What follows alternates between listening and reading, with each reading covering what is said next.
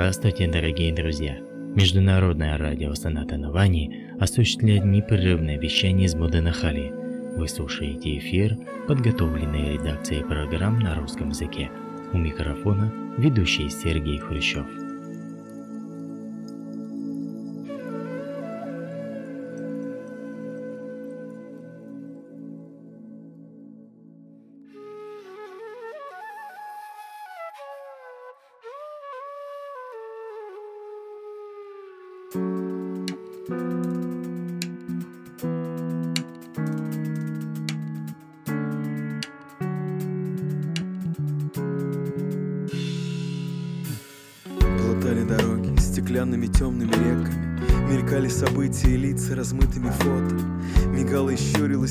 Слепыми кометами. А мы год за годом все ждали и ждали чего-то. Наладится все, говорили, не бойтесь, все к лучшему. Но время срывало улыбки фальшиво блестящие Мы жили не смело, тайком и лишь прошлым и будущим При этом боясь потерять настоящее. И каждый кричал, я сам себе бог, оскалившись. Но каждый при этом трусливо вцепился в поручни. А бог, улыбаясь, шептал, ты мне нравишься, доверься мне безоговорочно ты не смотри, что стоишь на краю леденящей кровь пропасти. А внизу лишь вязкий туман до плиты могильные Сомнения опасные оползни. Но твой страх и слабости могут стать крыльями. И скалы и бездна все нарисовано. Бледная хна. Это реальность хрупкая За ней небо без дна. Разлука врывалась смерчем в сердца бесхозные. Из окон летели в слякоть листы исписанные. В них судьбы и чувства, обиды и боль вопросами. Что важным когда-то было, теперь бессмысленно.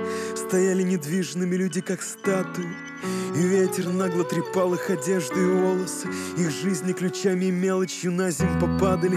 Им колыбельную бездна пела в полголоса. Всю свою глупую жизнь из кармана вытащив Я молча стою босиком у обрыва над пропастью. Я ее быстрокрылую на волю выпущу И нежно и тихо сольюсь с невесомостью. Я не хочу больше врать и увиливать, Господи. Я оторвусь от земли не спеша без усилий. И задержусь в пряном воздухе поздней осени. И посмотрю на тебя так пронзительно.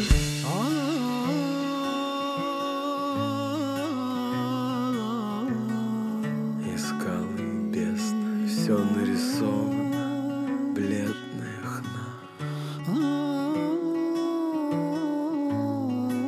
Это реальность хрупкая и условна, за ней небо без дна.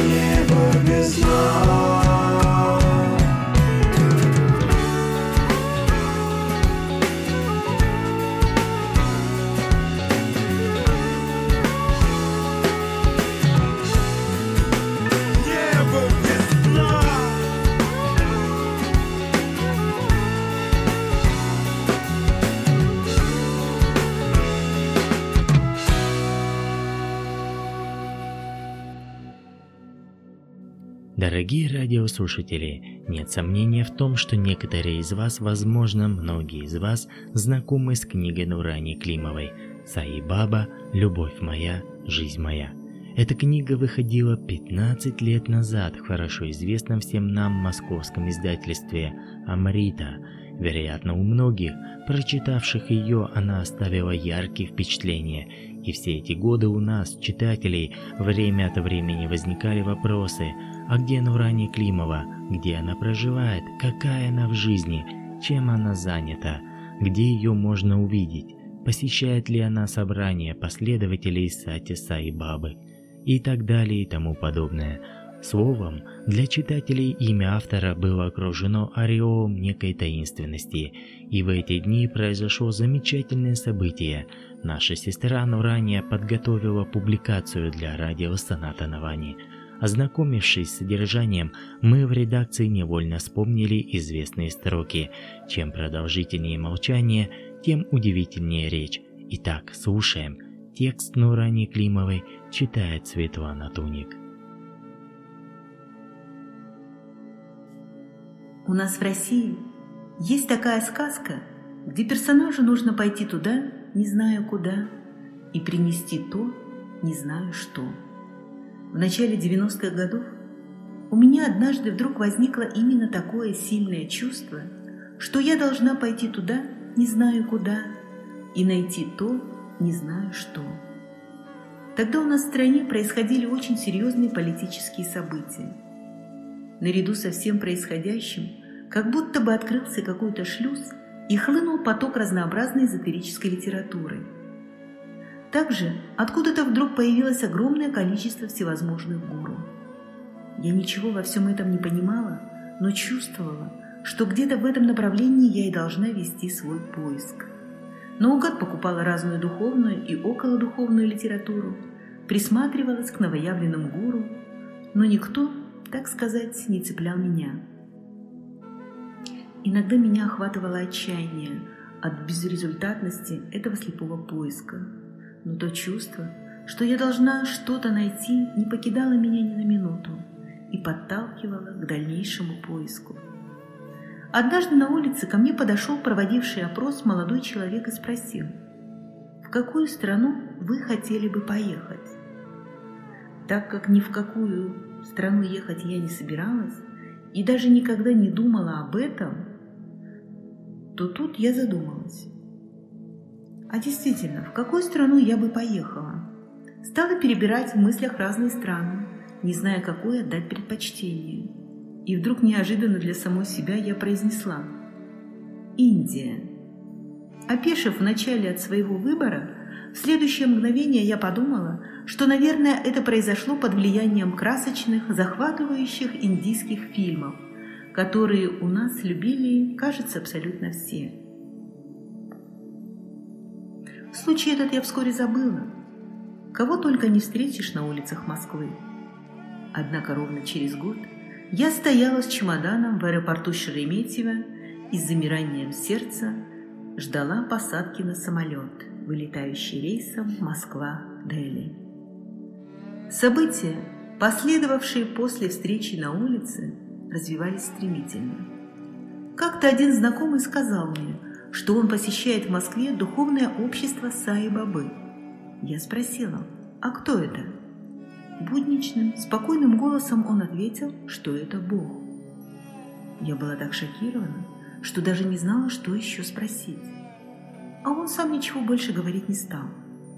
Но в следующий раз, однако я почему-то напросилась пойти с ним на собрание общества то время встречи последователей Саи Бабы в Москве проходили на самой окраине столицы, в помещении лицея в селе Троицы-Лыково. Почти сразу же мое внимание привлек висевший на стене большой портрет человека с необычной внешностью, но с удивительно ласковой и доброжелательной улыбкой, огромными темными глазами, смотрящими, казалось, не в глаза, а в душу мою. С этого момента я уже почти не отводила глаз с этого лица. Оно притягивало меня своим взглядом, и я вновь и вновь всматривалась в него, не понимая, что же так привлекает меня в нем. Вдруг неожиданно для себя я мысленно обратилась к нему с вопросом «Одобряешь ли ты мой приход сюда?»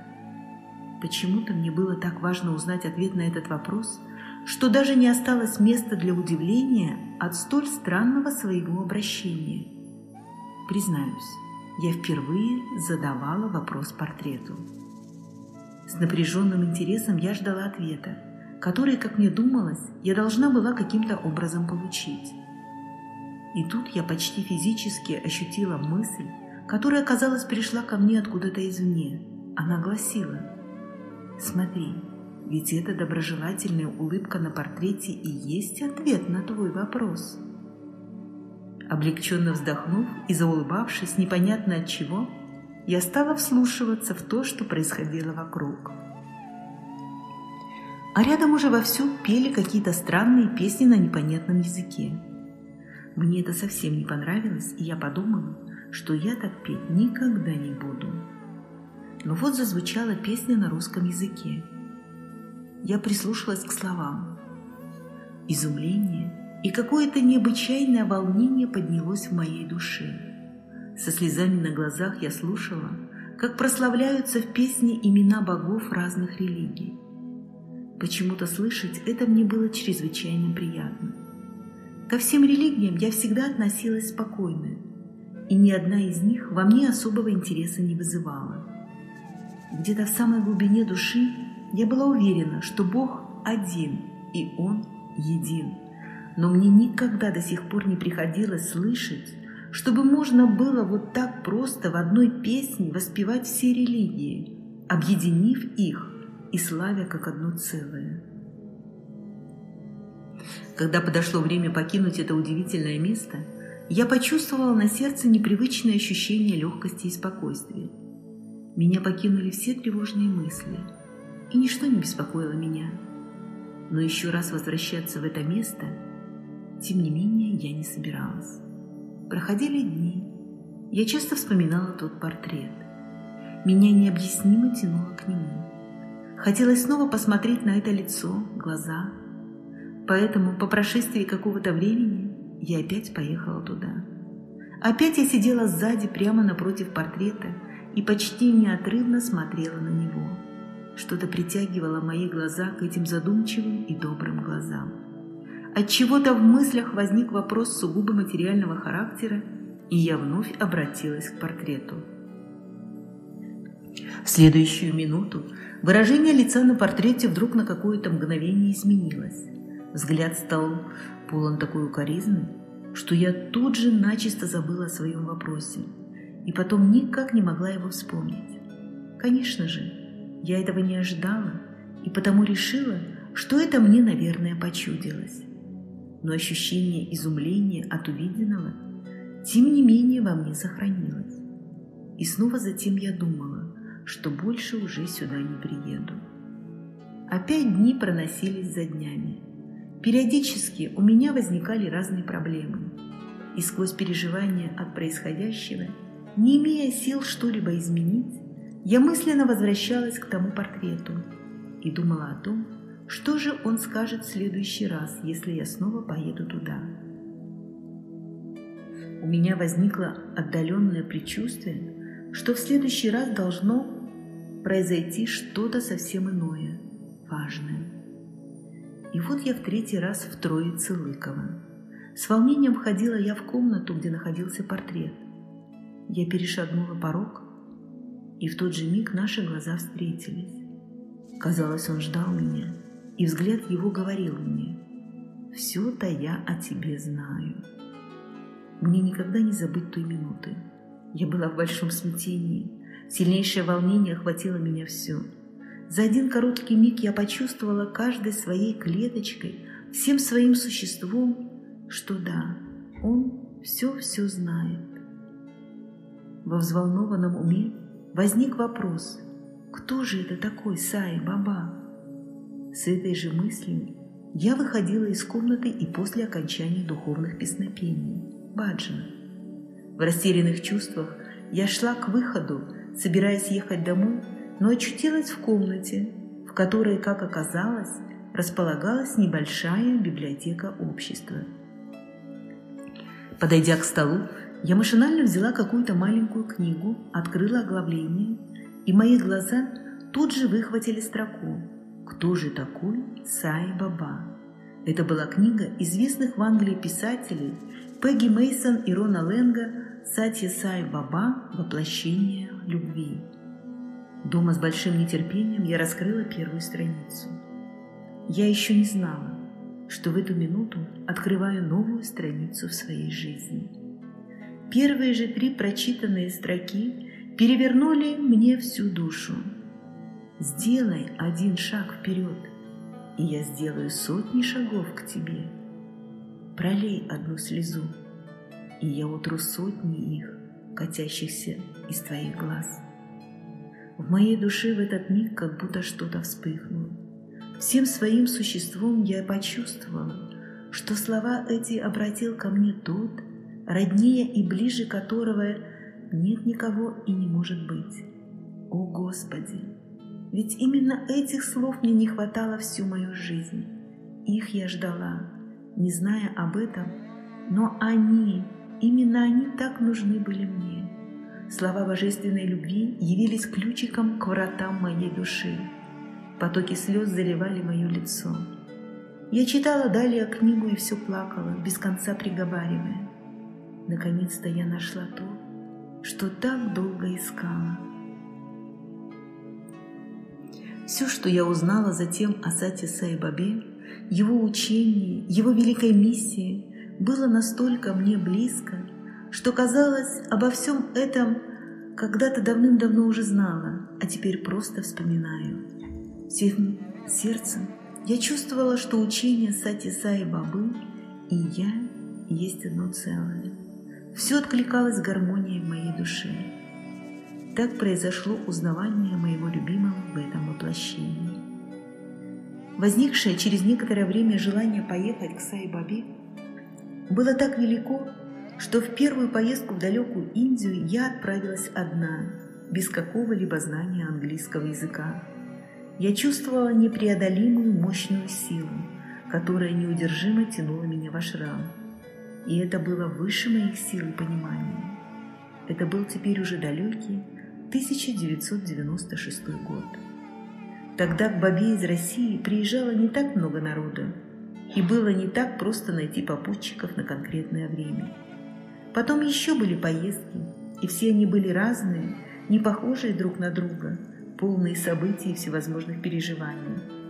Небольшую часть из них я описала в книге «Саи Баба. Любовь моя. Жизнь моя», изданную в 2006 году. С тех пор прошло столько лет, как будто целая вечность осталась позади, которая пролетела как один миг. Много разных событий было в моей жизни, но встреча с Саи Бабой несомненно, была самой важной и значимой, ознаменовавшей новую веху, новый этап в моей жизни. Моя жизнь разделилась на две части – жизнь до Саи Бабы и после. После того, как Баба оставил физическое тело, начался другой этап моей жизни.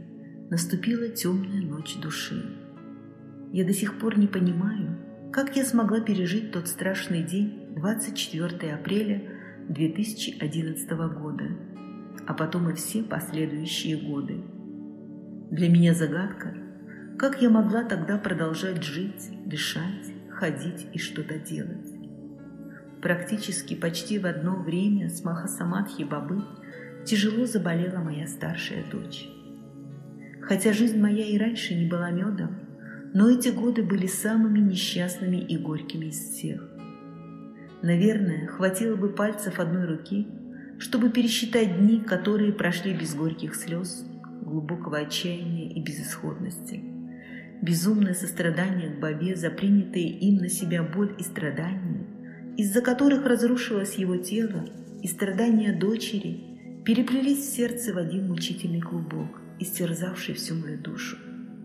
Когда я узнала о продолжении миссии Саи Бабы в тонком теле через Мадхусудана, то благодаря милости Бабы я полностью приняла в своем сердце эту удивительную фазу его миссии.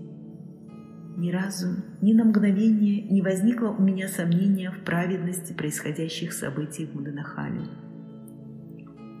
Наконец-то мне стал понятен истинный смысл давнего сна, который меня в свое время сильно озадачил – 16 июня 2008 года мне приснилось, что я бежала за машиной Саи Бабы и счастливая кричала ему в окошко. «Баба, я люблю тебя! Я так люблю тебя! Я жить без тебя не могу!»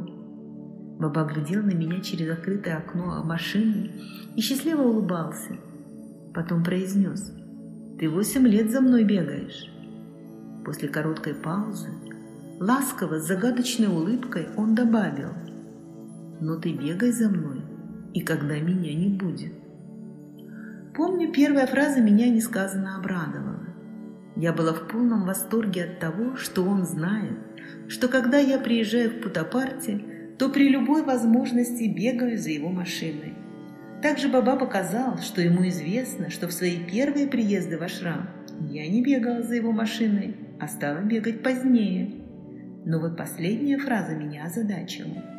Загадочная улыбка Бабы явно говорила о том, что тут кроется какая-то заковырка. Преждевременный уход Бабы из физического тела и продолжение миссии в тонком теле все объяснили. Среди других сновидений с Бабой было два необычных, объединенных между собой одной великой личностью. Первый сон приснился мне в ночь с 20 на 21 ноября 2018 года. Вечером, незадолго до моего отхода ко сну, дочь, обратившись ко мне, внезапно произнесла «У Мадху роль точно такая, как у пророка Мухаммеда». Не знаю почему, но меня очень сильно взволновала эта фраза. Душа вдруг вспыхнула мощным огнем. Я не могла потом понять, почему у меня произошла такая сильная внутренняя реакция на это. Я знала, что Мадху выполняет роль передатчика, транслятора божественных знаний. Но меня почему-то сильно поразила параллель, проведенная между ним и пророком Мухаммедом. Перед сном я решила зайти в интернет, где вдруг узнала, что этот день был днем рождения пророка Мухаммеда, о чем мы, будучи мусульманами, не знали, так как религиозным праздникам большого значения не придаем. Телевизор не смотрим. И из-за болезни общение с внешним миром сведено к минимуму. Была поздняя ночь, и я легла спать. И приснился мне сон из двух частей. Первая часть при пробуждении практически полностью стерлась. Я помнила только то, что разговаривала с Сайбабой, и он мне что-то подарил. После этого я сразу увидела себя в группе стоявших в ашраме людей. Все были очень радостны и чего-то вдохновенно ждали. Появился мужчина среднего роста лет сорока, который с радостной улыбкой стал вкладывать в руку каждого какой-то предмет, и все очень радовались. Я счастливая ждала своей очереди, думая в это время, что вот Баба мне только что сделал подарок, а сейчас я еще что-то получу, и у меня будет целых два подарка. Когда очередь дошла до меня, он вдруг вытащил откуда-то из-за пазухи большие золотые стопы и вложил их в мои руки. После пробуждения, при воспоминании о сне, ко мне вдруг пришло четкое осознание, что мне снился пророк Мухаммед, и что Мадху воплощение пророка Мухаммеда. Взволнованная, я сразу же рассказала дочери о сновидении и обо всех своих предположениях. После произнесения последней фразы в следующее мгновение из мобильника раздался звук пришедшего уведомления. Зная по прежним случаям, что это может быть какой-то знак Саи-Бабы или подтверждение – я рванулась к мобильному телефону и увидела только что пришедшее сообщение с заголовком «Завершена реставрация храма Большое Вознесение». Я бы, наверное, не стала рассказывать об этом сновидении, но 8 ноября 2019 года под утро мне приснился сон, который определенным образом связан с предыдущим. Впервые во сне я увидела Сай Бабу в образе Мадхусудана – я видела перед собой Мадхусудана, но ощущала и воспринимала его как Саи Бабу. Я смотрела в глаза Мадхусудана и всем сердцем чувствовала, что это Баба. Не было разделения, не было двух, Мадху и присутствующего в нем Саи Бабы. Я видела образ Мадху, но это был Баба. Я воскликнула. «Баба, помоги моей дочери!» Глубокая любовь захлестнула мою душу. В тоске, в безумной тоске, глядя ему в глаза, я тихо произнесла «Баба, я люблю тебя» и, опустив голову, заплакала. Он ничего не сказал мне, но я никогда не забуду взгляда, каким он смотрел на меня. Это было великое, абсолютное священное понимание. Когда-то в книге Мирдада я читала о святом понимании, которое идет рука об руку с любовью. Кажется, теперь я знаю, что это такое. Поразительно, но этот день был опять днем рождения пророка Мухаммеда. В исламе летоисчисление ведется по лунному календарю, поэтому каждый год памятные даты выпадают на разные числа.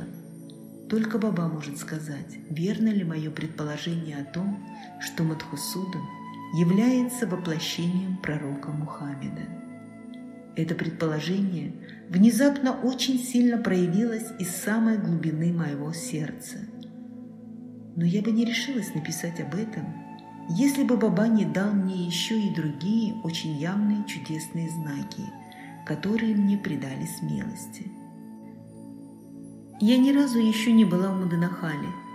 За происходящими там событиями наблюдаю с огромным счастьем и восхищением. Я преклоняюсь перед мужеством и чистосердечием команды Муденахали, их самоотверженным, бескорыстным служением и полной отдачей себя на благо всех. Они для меня пример высшей преданности. Они буквально вдохнули в меня жизнь, вернули интерес к жизни и надежду. Теперь у меня есть заветная мечта – включиться в команду Саи Мадху, чтобы также нести свет и надежду – истосковавшимся по добру людям.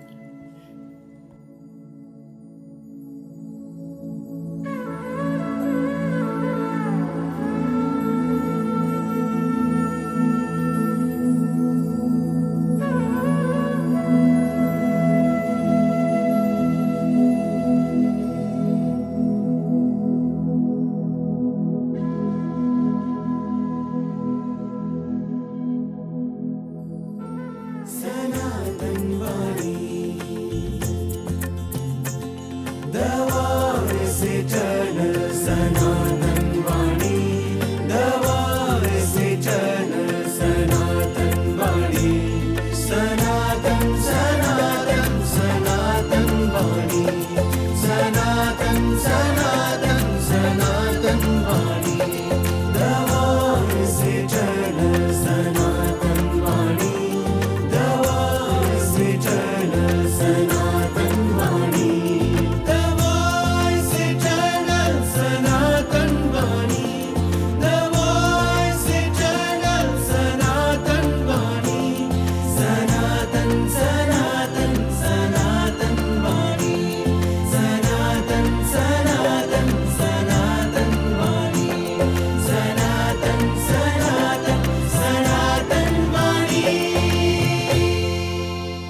Sanatan Vani, the voice eternal.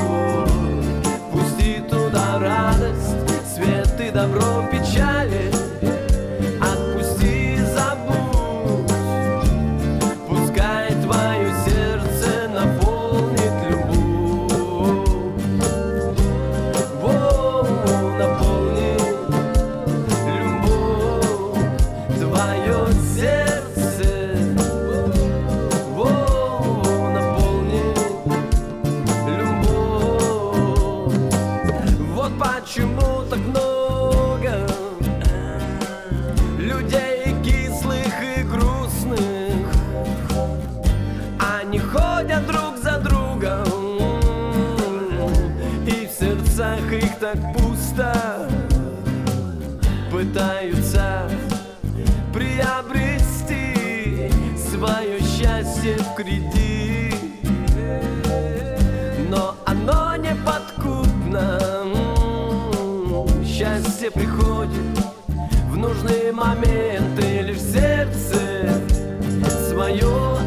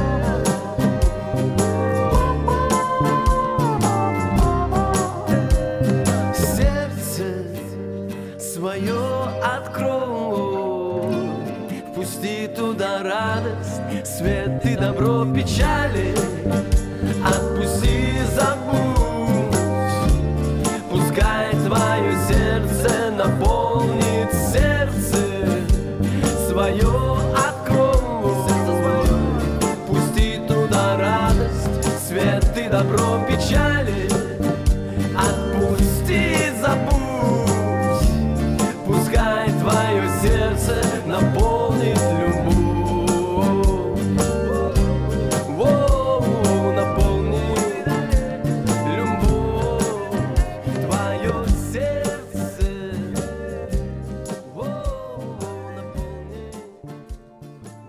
Вектор 5. Сердце свое открой. Дорогие слушатели, ведический центр Сатисаи, город Харьков, Украина, не раз принимал участие в нашей программе, готовя содержательные материалы по актуальным вопросам. Предлагаемая центром тема сегодняшнего разговора – личная связь Сатисай, практика сердца к сердцу. У микрофона Евгений Пилипко.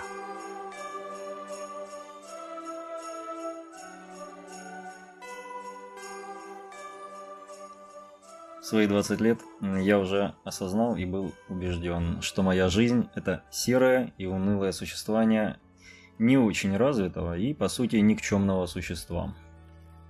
То есть, разумеется, у кого-то, ну, у других людей.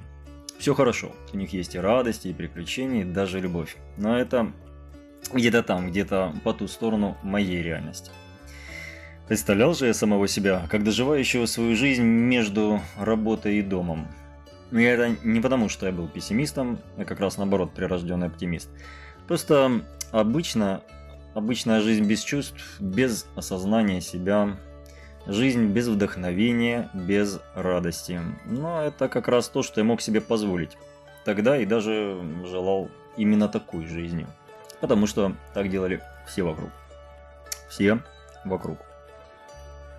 Серость души Это была моя защита от боли, растерянности, страха перед собой, своим сознанием и, и миром, в котором ничего не понимал. Никто из окружения не мог объяснить мне, что со мной происходит, что творится в моем внутреннем мире и что будет с моим сознанием. Никто не объяснял, не потому что игнорировал или пренебрегал мною, как раз не поэтому, а потому что мои родные и друзья сами не знали, что с ними, и тем более не могли сказать, что со мной.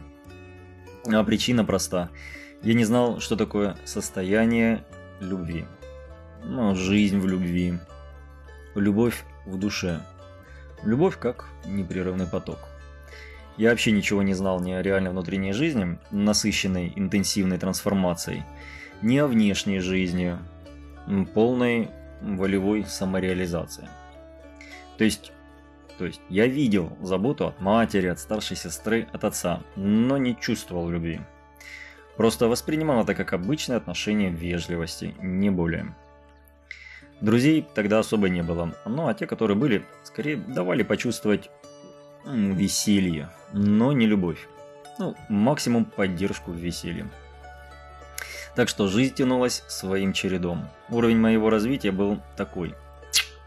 На свой второй юбилей, как раз на 20-летие, хотел уехать и уехал на дачу, напился коньяка и уснул прямо на несколько часов.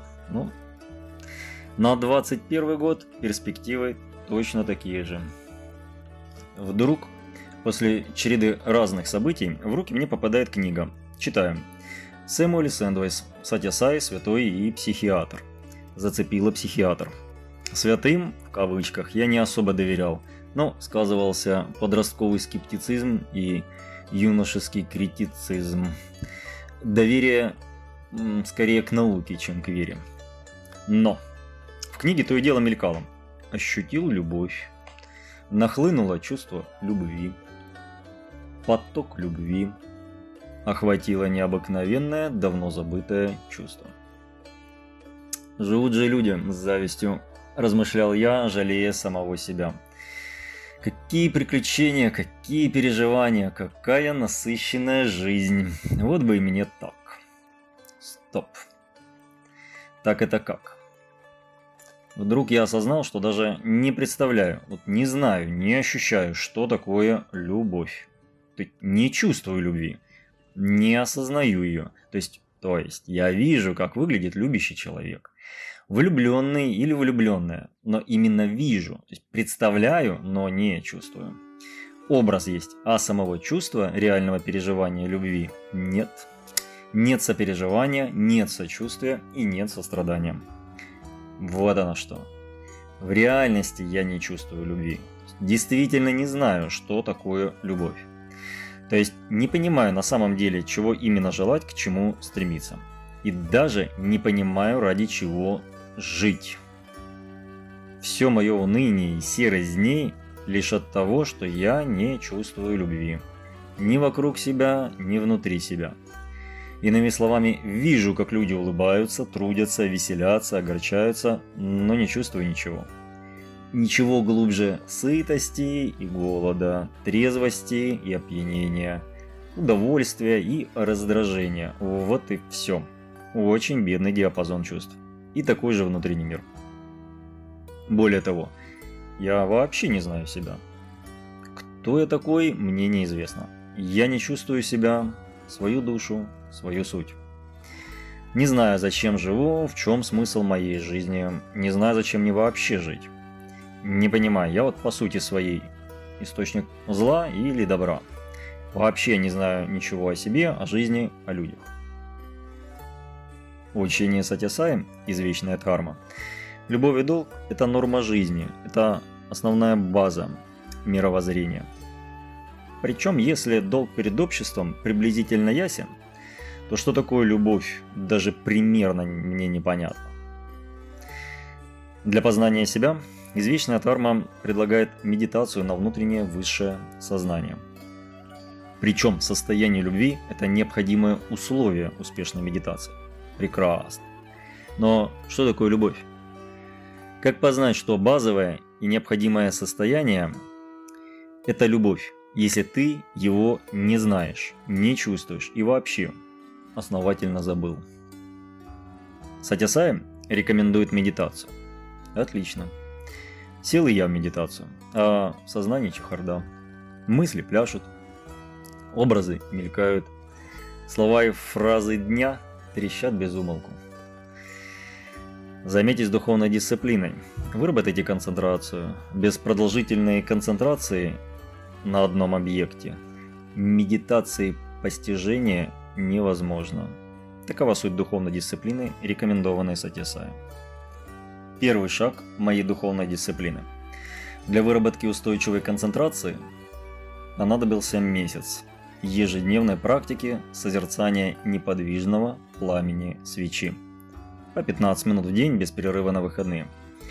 Уже через месяц мне удавалось останавливать мысли и образы где-то до получаса. Второй шаг. Спокойное созерцание чувств и образов. Я увидел в себе гнев и равнодушие, радость и уныние, страх и решимость, волю и безволие. Каждое из чувств порождало образы, мысли, слова, фразы, желания и намерения. Но вот любви я все еще не узнал. Зато смог отличать мысли в словах от образов, слова и образы от чувств. И, что важно, свои мысли и чувства от навязанных мне мнений чужих авторитетов. Авторитетов, которые своими установками с детства формировали мое еще тогда незрелое сознание. Свои убеждения от чужих установок и даже чуждых мне научился отличать с помощью своей совести и здравого смысла или разума. Сущность своего разума осознал в медитации, то есть в процессе как раз размышления и постижения самого себя. Но, повторюсь, любви, о которой так часто говорил Сатьясай к тому времени, я еще и не почувствовал, не узнал. Любви, источник которой, по словам Сатьясая, должен быть внутри сознания человека, внутри его духовного сердца. И тут мне на помощь пришел сам Сатясай. Я прочитал о том, что Сатясай неоднократно говорил «Позовите Бога любым именем, и Он придет к вам». Нет посредников между мною и вами. Сделайте один шаг ко мне, и я сделаю 10 шагов к вам. Не верьте мне, проверьте меня. И еще. Я пришел в этот мир, чтобы дать вам то, что вы просите – в надежде, что вы попросите у меня то, что я пришел вам дать. И я поверил. А поверив, решил проверить. Во время вечерней медитации, призвав всю свою решимость и волю, я обратился к Сатьясае. «Приди, пожалуйста, и помоги мне познать то, что я должен познать». Первую минуту-другую ничего не происходило. Но вдруг, постепенно, откуда-то сверху, на меня стало накатывать чувство невыразимого блаженства и сладости. Чувство океанического блаженства окутало меня сверху донизу и со всех сторон. И этот поток сладости был очень мягок и даже вежлив. Он не проникал в голову, сердце или в живот. Он просто нежно окутал меня, не стремясь ни к чему, не требуя ничего, не подталкивая куда-то. Я даже не сразу осознал этот поток благости и умиротворения. Настолько широким был весь спектр духовных переживаний. И тут я заметил, что боюсь впустить хоть каплю этого необъяснимого потока в себя. И страшно лишь потому, что впустив этот поток сладости, я не смогу быть прежним, я начну меняться. Причем я не знаю, как именно я изменюсь. Поменяются мои мысли, поступки, мотивы, как мне казалось, важные ценности и базовые состояния души, в которых я существовал всю свою жизнь. И хотя сам поток был родным, теплым и заботливым ко мне лично, но я начал размышлять примерно так. Похоже, я схожу с ума. Возможно, это и ненормально. Видимо, мое воображение разыгралось. И все это лишь самовнушение. Хотя как я могу внушить себе э, диапазон чувств, которые сам никогда не испытывал до этого. Как это возможно, непонятно. Что бы там ни было, я решился допустить это внешнее блаженство внутрь себя целиком. Открывшись этому потоку, я доверил свое сознание трансформациям. Тонкой струйкой, легко проникая от макушки к центру груди, полился теплый поток сладости и умиротворения. Как только он коснулся сердца, произошло одновременно два события. Во-первых, глубоко в груди что-то раскрылось, и я ощутил внутреннюю, много лет назад забытую радость и сладость. А во-вторых, и одновременно с первым, комок горечи и боли вырвался из груди и застрял в горле. С трудом поборов порыв рыдания, я попытался продолжить медитацию и не смог. Очень мешало смятение двойственных чувств. Остановив медитацию, я заставил себя лечь спать. Той же ночью мне приснился и улыбнулся Сатья Я почувствовал, как мое сердце до краев наполнилось медом безусловной любви. Очень личной любви. Персональной любви. Не всеобщей, а именно личной. Я почувствовал себя любимым.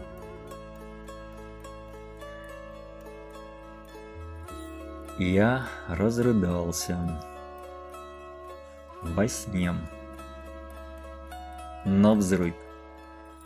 Плакал так, как не плакал с детства. Я плакал о бессмысленных годах без любви, о потерянных силах в погоне за иллюзорными ценностями и о целом ворохе хлама ненужных теперь чувств зависти, гнева, значимости, страха, бессилия, безысходности, которые упрямо таскал в себе – а сердце все наполнялось и наполнялось сладостной любовью.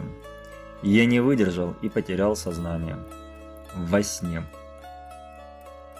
Проснувшись, я явно ощутил расширение, распирание в центре груди. Хронические боли в сердце, которые мучили меня много лет, отступили навсегда, хоть и осознание этого прошло гораздо позже. Настроение стало приподнятым, беззаботным. Появились силы, уверенность в себе, Оптимизм и здравомыслие наполнили сознанием. Спокойствие и миротворение стали основными чувствами. Казалось, наступили прекрасные дни моей новой жизни. Но казалось, что наступили трудовые и духовные будни, полные радостного, но кропотливого труда. Будни ежедневной духовной практики устойчивой любви. Любви как основы жизни и мировоззрения. Общение с любовью, труда с любовью. Подчеркну, ценность духовного опыта отца Тесай в том, что пробуждение источника любви наступило внутри. И источник любви и сладости был внутри сознания всегда. Ощутить его раньше я не мог, в силу своего заблуждения, невежества, отсутствия практики медитации. Сатьясай пробудил мне во мне то, чем я обладал от рождения, что основательно забыл. В этом ценность опыта медитации сердца к сердцу. Свое сердце отдать для пробуждения внутренней любви, заложенной изначально. Я убедился на практике, на личном опыте. В нашей действительности в том и состоит ценность учения Сатьясай и его личного влияния. Не создавая очередной религии или культа, он обращает человека к самому себе, к духовной сущности, сотканной из любви в душе самого человека. Пробуждает в сознании истинно возвышенную природу, разума и любви человека к человеку. Он дал мне возможность осознать меня самого и с лучшей стороны, и это самый дорогой подарок в жизни. Быть собой, осознавать свою любящую сущность – это и есть второе рождение. Пережив внутренний восторг и новую осмысленность жизни – а всей душой захотел так жить всегда и везде. Хотел поделиться этим знанием с единомышленниками и обществом. Нам всем так не хватало и не хватает здравомыслия и любви. А эти сокровища внутри нашего создания ждут познания и реализации. Прошли годы. Практикуя опыт учения Сатьяса, я делился своим опытом с друзьями. Практика показала, Опыт самораскрытия внутренней любви доступен каждому. В состоянии любви можно работать на благо обществу. И нужно. Это приятно, когда на работе с любовью трудишься, с любовью общаешься с людьми. Это нелегко, и сразу не удается удерживать состояние любви в течение всего дня. Но практика берет свое, и час за часом, день за днем жизнь наполняется внутренней радостью. Тут важно подчеркнуть, радость именно внутренняя, не зависящая от внешних благоприятных условий. То есть радость любви всегда, как говорится, под рукой, неизменно внутри сердца. Прошло еще немного времени. Мы с группой в 17 человек решили приехать в Ашрам Сатясай Прошанти Нилаям, что в Путапарте, штата Андхра-Прадеш, для того, чтобы э, проверить, иллюзорна наша практика или это самовнушение, это реальное переживание настоящей любви или массовый самогипноз. Поэтому по прибытии в ашрам мы не собирались вместе, не медитировали ни разу за три недели, не сговаривались, а по истечении всего времени обменялись впечатлениями. Было это в январе, начало февраля 2011 года. И каждый из нас без предварительной договоренности описал общее для всех нас чувство. Общее э, состояние любви и безмятежности усилилось – и стало естественно устойчивым с момента въезда в ашрам. Без особой концентрации, целыми днями удерживалось состояние умиротворения и глубокого удовлетворения. При этом безмятежность и любовь создавали состояние ясного сознания и почти кристального ума.